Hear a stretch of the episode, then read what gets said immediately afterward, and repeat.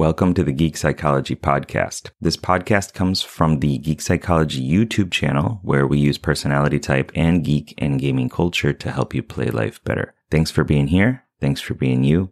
And I hope you enjoy the show. How do you stay motivated when pursuing new goals and dreams in your life? Coming up in this video, my tips and techniques on how I do it. What's up, legends? Sherman here from Geek Psychology, where I help INFPs to live a life that is inspired and following their purpose, aligned with that spark in their life. A lot of times, from talking to clients and just the community of INFPs that we have here, we often talk about how do I achieve these goals that I have in my life? I've talked to so many awesome INFPs, young ones who are still in high school and even after that too, who want to do something big and massive with their life. They want to change the world. They want to develop new medicine or work for the UN or write stories that help children understand themselves better. All these really cool things. And when we're pursuing those, we can often feel that we're just not aligned with it. We don't feel inspired to do it. And this happens all the time, right?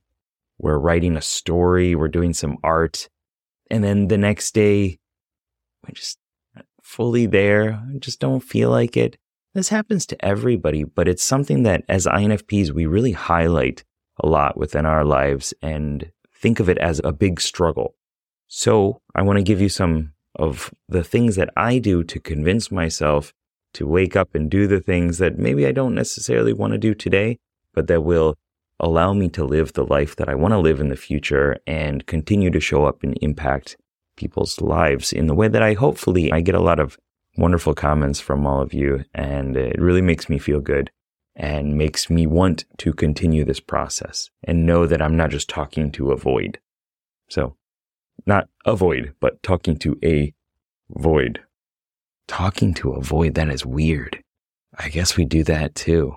One of the biggest things that I've noticed when creating our goals and when pursuing these things that we want in our lives is that if they're not aligned with our values, then we're not going to continue to pursue them.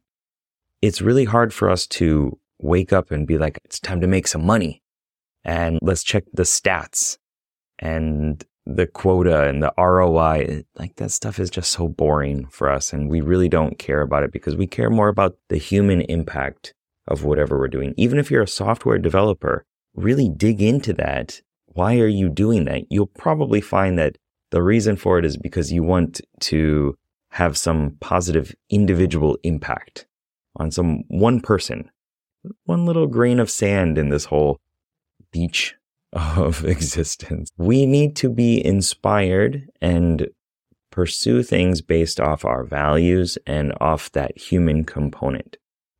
So when we're making goals, a lot of times going for the SMART goal, make it specific and measurable, attainable, realistic or reality based and timely. Those are really good things to do.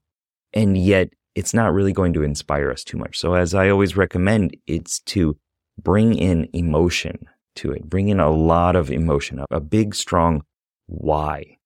Why is this so important to you? What is going to happen in your life if you achieve this?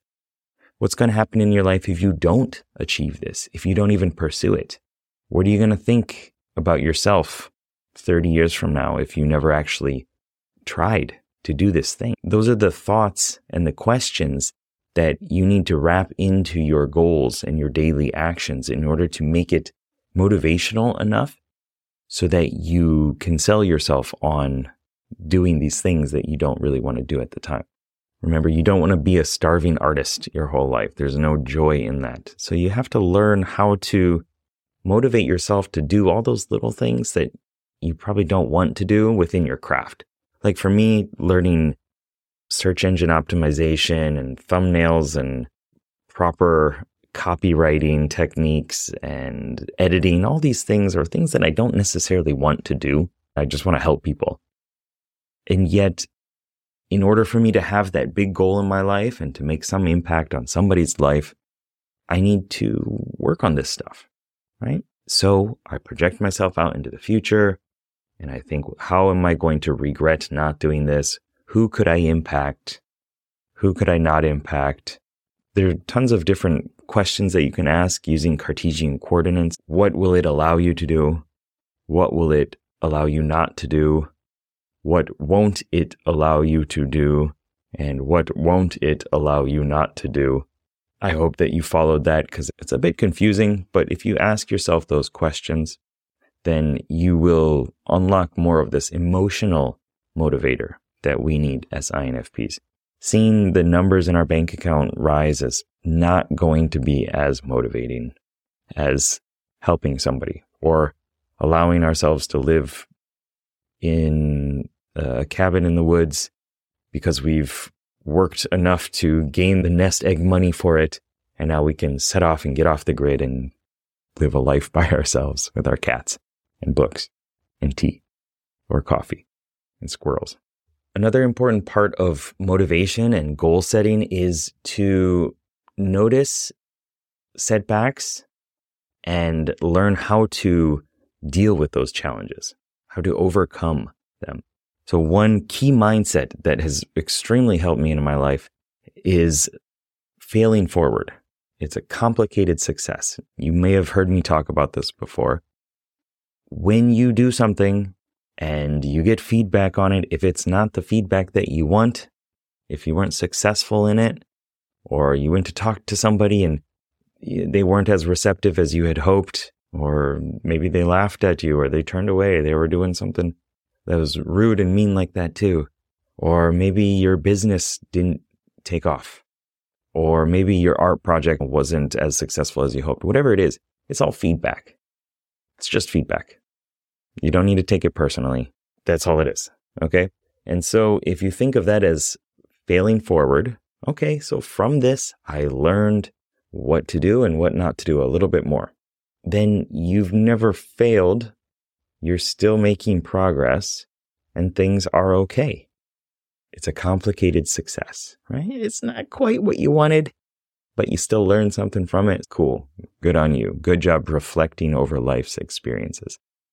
If you don't do that, then it's really easy to feel overwhelmed and hopeless because the goal is so big and you didn't have it all achieved right now, even though in your mind you've projected out into so many different timelines of it being already done. Well, in real life, you still have to manifest it. And that is unfortunately not as easy as it is in our minds to imagine all the different possible ways that we could succeed. And with overcoming setbacks and challenges is appreciating the small victories. Just waking up and sitting down in front of the computer and putting your hands, your fingers on, the, not your hands, your fingers on the keyboard and just typing a word or two or a couple sentences in your novel that you want to release is an amazing accomplishment. Because as humans, there are so many things that we could do. We could just lay down and watch TV all day. Our life would deteriorate. Things would not be great. But with all these things in our lives, we have to motivate ourselves to do them. There are plenty of things that we don't want to do. And so if you're motivating yourself to get 1% more experience in your life going towards a quest that's important to you, moving that needle just a little bit. That's awesome. And appreciate that. Cheer yourself on for it. Be your own cheerleader. If you're not doing it, unfortunately, nobody else probably will. Um, and that sucks to think about. I understand. I go through it all the time too. Who better to cheer yourself on than your own self? You're an awesome person, so have a good relationship with yourself. So, whatever it is that you do, make sure that you appreciate that you have shown up, that you've put a little bit of effort into it, whatever that is, or a lot of effort. I do this by tracking in like to do lists in my notes, the things that I did, especially on those days where I'm not feeling very good about myself or about my progress or whatever it is. I just set up a simple to do list and I usually just knock it out of the park. I destroy it because I've put some attention into what it is that I'm doing. And then I start to feel good. My commander, extroverted thinking, shows up. He's like, all right, I got this. Actually, it's she. She shows up and she's, I got this. And it rejuvenates me completely and I start to feel way better about what I'm doing and the progress that I'm making. So do that for yourself as well. Celebrate the small victories, whatever they are. And if you're not in a great place right now, then celebrate even smaller victories and get that dopamine momentum going so that you start to fuel the next action. So my question for you is what is the most important thing from your future that will come from you learning how to motivate yourself better now? The question is designed to make you think. So think about it and let us know down below in the comments, or you can email me, Sherman at geekpsychology.com. And I read every email and comment that comes in. Even if I don't respond, sorry about that, but I do read them and hopefully I do respond. See you in the next video. Peace. Thanks for listening, and I hope you got something out of it. I know that by listening to this podcast, it means that you're ready to take your life to the next level, and I'm so excited to help you do it.